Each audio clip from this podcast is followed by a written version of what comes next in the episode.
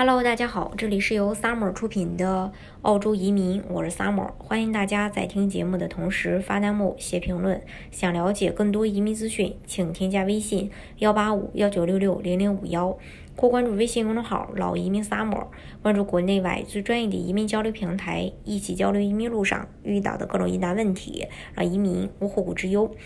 加拿大和澳洲呢，都是申请热度很高的，呃，这个移民大国。那这两个国家的移民政策也好，国家状况也好，还有对华人的友好程度，以及呃移民的难度，它都有自己的一个。特点和属性。那，呃，今天呢，我们就从经济、气候、工业等各个方面给大家做一个对比，让大家呢去做一个更好的选择。那像澳洲的话，经济结构相对就比较呃比较单一，基本上就是矿业这些少数的产业，但是就业率高呀。加拿大呢，它是美国的制造工厂，同时也是世界重工业最发达集中的呃地方，然后产业比较齐全，但是就业率相比澳洲低。专业人才的话，如果在英语国家工作经验如果超过五年，在加拿大的工资和发展反而比澳洲要好，并且可以以加拿大为跳板去美国发展。澳洲的好处在于，澳洲它是一个岛屿，交通不便，导致它的主流人才一般不会外流。像加拿大和美国很近，然后多伦多到美国也没多远。然后温哥华和蒙特利尔到美国，呃也也一个小时左右，所以以加拿大为跳板到美国发展也是非常不错的。还有气候方面，澳洲气候好是指悉尼、墨尔本等南部地区，其他地区夏天也很热。加拿大的夏天和春天，呃和秋天是非常完美的，我我觉得啊，嗯，加拿大的冬天呢，室内。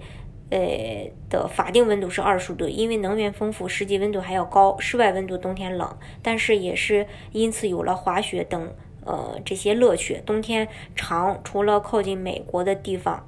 以外，冬天都非常长，因为基础设施很发达，生活基本没有受到温度的影响。你你看吧，就是在加拿大的话，经常会是虽然它冷，会里边穿短袖，外边穿个羽绒服，然后大家就出去玩了。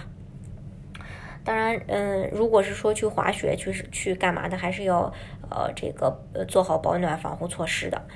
嗯，另外，由于暖流和季风，加拿大西海岸南部是没有冬天的。有一点很重要，加拿大冬天最冷的时候也就一个月，极端寒冷也就几天，这一个月基本上就是休假，绝大部分人都会选择开车去美国或者温哥华，这很方便。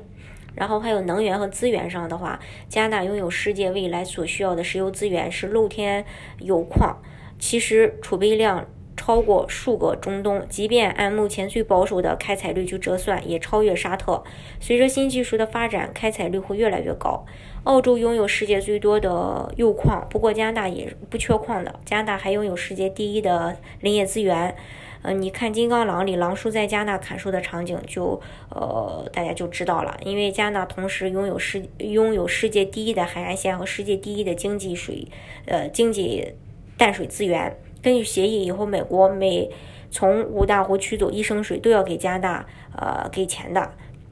水电资源，加拿大魁北克省是加拿大呃这个所有省份当中最丰富的，这是澳洲没法比的。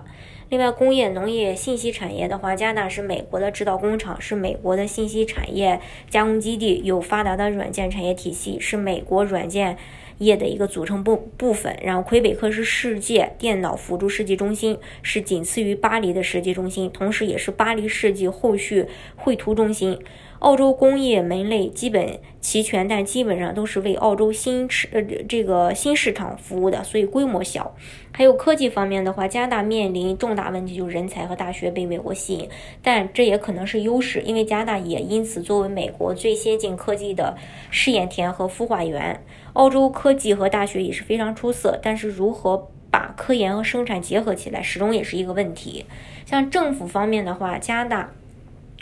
呃，加拿大的政府基本上是世界最负责的政府，仅次于北欧政府。这里说的不是其中一个官员，而是长期养成的一个政治风气。澳洲政府重视经济胜于一切，谁都无法改变，这是一百五十年的传统。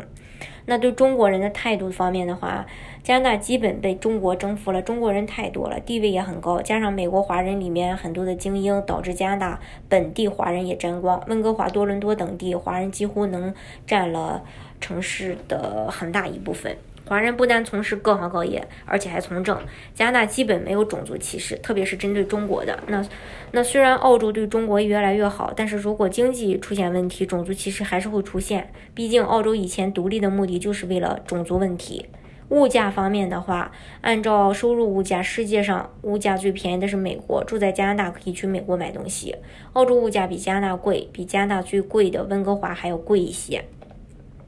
福利的话，加拿大的福利呃可以说是非常健全的，因为呃全球数一数二的福利国家，从牛奶金、生育金、就业保险福利等等，再从疫情政府的不断呃撒钱，这样的加拿大，嗯，确实让很多人都会更感动。那在澳洲必须论证原因，你才能去申请福利。还有教育补助，新移民教育补助和语言补助，加拿大阿省和魁省，还有这个学习语言和专业技能，给新移民全家都发放生活费。